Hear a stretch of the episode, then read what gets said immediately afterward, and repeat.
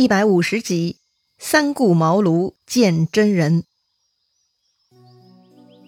上一回咱们说到，转过几个月，到了春暖花开，刘备履行之前的承诺，派人算卦，选定了吉日，特地斋戒三日，沐浴更衣，准备第三次去找诸葛亮。虽然两个弟弟不太理解，但刘备非常坚持。刘备的直觉告诉他，这个诸葛亮呢，一定是自己的智慧星，一定可以帮到自己的大业。如果搞不到这个人呢，自己的未来就渺茫了。所以刘备坚持，带着十二分的诚意，跟两个弟弟一起去了隆中。距离诸葛亮家还剩最后半里，大概也就是最后几百米的地方吧。刘备呢就下马步行，他不希望马蹄声吵闹到诸葛亮。正好呢，这个时候碰上了诸葛均。刘备赶紧施礼，问诸葛均他大哥是否在家。诸葛均说：“昨晚刚刚回来。”将军今天可以见到他。说完呐，这个诸葛军啊飘然离开，忙自己的去了。刘备很高兴啊，这回侥幸可以见到先生了。但张飞呢又不爽了，这个诸葛军好歹上次见过，怎么也不帮忙引他们几个进门，居然自说自话离开了。刘备呢就对张飞说了：“他肯定有自己的事情，怎么可以勉强人家？”于是啊，这三个人呢就来到了诸葛亮的庄子前，还是刘备敲门，童子开门。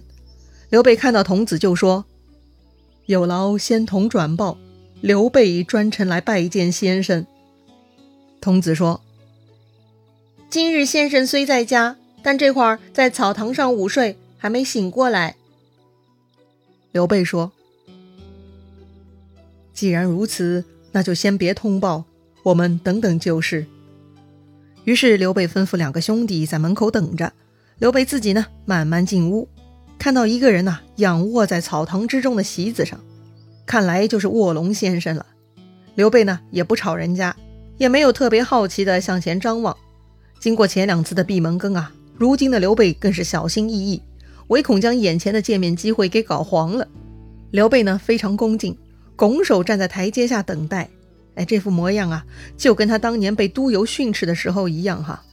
只不过当年刘备是被迫的，如今啊，他是自愿的了。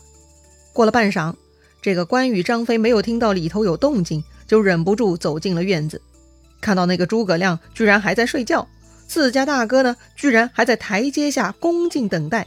张飞是勃然大怒啊，他对关羽说：“这先生如此傲慢。”见我哥哥势力阶下，他竟然还悠闲睡觉。等我去屋后放一把火，看他起不起。哈哈，要是张飞真的过去放把火，那还真的是秀才遇到兵了哈。但是毕竟关羽冷静，他赶紧拉住张飞。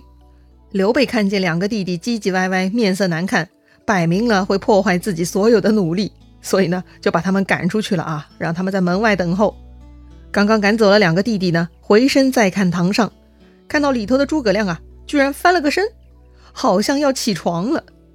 但是呢，他很快又把脸转向里头，继续面壁睡觉。哎呀，旁边的童子看到诸葛亮有点醒了呢，就想通报一下，但刘备呢，赶忙制止童子。要说呀，这个刘备的耐心还真的是了得哈，他还真的是做大事的人。既然自己已经做了这么多努力，诸葛亮就在眼前。也不至于飞走，多等一刻也是无妨啊。于是呢，就这样，这个刘备啊，又等了一个时辰，诸葛亮呢，这才醒转过来。一睁眼呢，他就开始吟诗了：“大梦谁先觉？平生我自知。草堂春睡足，窗外日迟迟。”这个诸葛亮的下午觉是睡得爽了。他一觉睡到了傍晚时分，诸葛亮啊吟诗完毕，转身问童子：“有俗客来否？”童子回答：“刘皇叔在此，站着等候多时了。”哎呀，诸葛亮一听刘备来了，他赶紧起身责怪童子：“为何不早点通报？赶紧更衣！”说完呀，这个诸葛亮就转入后堂。又过了半晌。诸葛亮终于衣冠整齐的出来相迎了。哇，传说中的旷世人才诸葛孔明终于登场啦！书上说，孔明身长八尺，面如冠玉，头戴冠巾，身披鹤氅，飘飘然有神仙之概。这个诸葛亮居然身高八尺，那就是跟张飞一样高啊，就是一米九的个子呢。面如冠玉，那就是长相很不错喽。头戴青色头巾，身上披着鹤氅。咱们前面也介绍过哈，鹤氅呢就是一种道袍，那个气死孙策的虞姬就穿鹤氅的。诸葛亮这身打扮呐，啊，确实飘飘然有神仙的感觉呀。刘备看到气宇不凡的诸葛亮呢，赶紧下拜，说道：“汉室末流子孙，卓俊愚昧村夫刘备见过先生，久闻先生大名如雷贯耳。”前面两次拜谒没能相见，已经将贱名写在文书了，不知道先生看过没有？刘备如此自谦呐，真的是被诸葛亮的气质又一次折服了。诸葛亮说：“我乃南阳野人，疏懒成性，多次城门将军来访，实在惭愧。”诸葛亮呢也挺客气。这两人呢开场叙礼完毕，就分宾主落座了。童子献茶，喝了一轮茶呢，诸葛亮就说了：“昨日我看了将军的书信，可见将军忧国忧民之心。只可惜两年幼才疏，耽误您下问了。”确实，诸葛亮比起刘备确实年轻了很多，足足二十岁呀。但刘备说呢：“司马德操之言，徐元直之语，怎么会是乱说呢？”还望先生不嫌弃我粗鄙卑贱，一定要赐教啊！德操原直世之高士，亮就一根夫而已，怎么敢谈天下事？二公谬举了，将军怎么舍美玉而求顽石呢？诸葛亮呢，继续保持谦虚啊，说自己只是一个躬耕农民，没有资格谈论天下，是水镜先生和徐庶谬赞了，举荐错了。还说刘备找他呢，就是在求顽石呢。刘备呢，赶紧说：“大丈夫抱经世奇才，怎么可以空老于山林泉水之下？愿先生以天下苍生为念，开导愚笨的我，教授我治国的道理呀！”对呀，一身好本事就在这山林泉水之中消磨到终老，那多可惜呀！这绝世武功也是白练了呀。诸葛亮听刘备这么说呀，他笑了。愿闻将军之志。这下说到刘备心中大志了哈。这回刘备对诸葛亮呢是不会再遮遮掩掩、假装鹌鹑了。他屏退旁人，凑近诸葛亮，他剖明了心意。汉室倾颓，奸臣窃命。我刘备不自量力，想为天下伸张大义，只是智谋短浅，到现在都没有成就。只有先生能指导我并挽回厄运，那就是万幸了。这里呢，刘备算是第一次向外人正式宣布自己想为汉室伸张大义，要消灭奸臣。诸葛亮听刘备说了实话呢，暗暗吸了一口大气，这就准备要放大招了。诸葛亮说：“自董卓叛逆以来，天下军阀并起。”曹操势力不如袁绍，却能战胜袁绍，这不仅是天时，也是人谋啊！诸葛亮呢，这就开始分析天下大局了。首先，当今天下第一大势力就是曹操，暂时啊不能跟曹操为敌。为啥呢？曹操灭了袁绍，实力大增，如今曹操已拥有百万之众，挟天子以令诸侯，那是非常厉害呀。第二大势力孙权呢？可以用作支援，但不能为敌。为啥呢？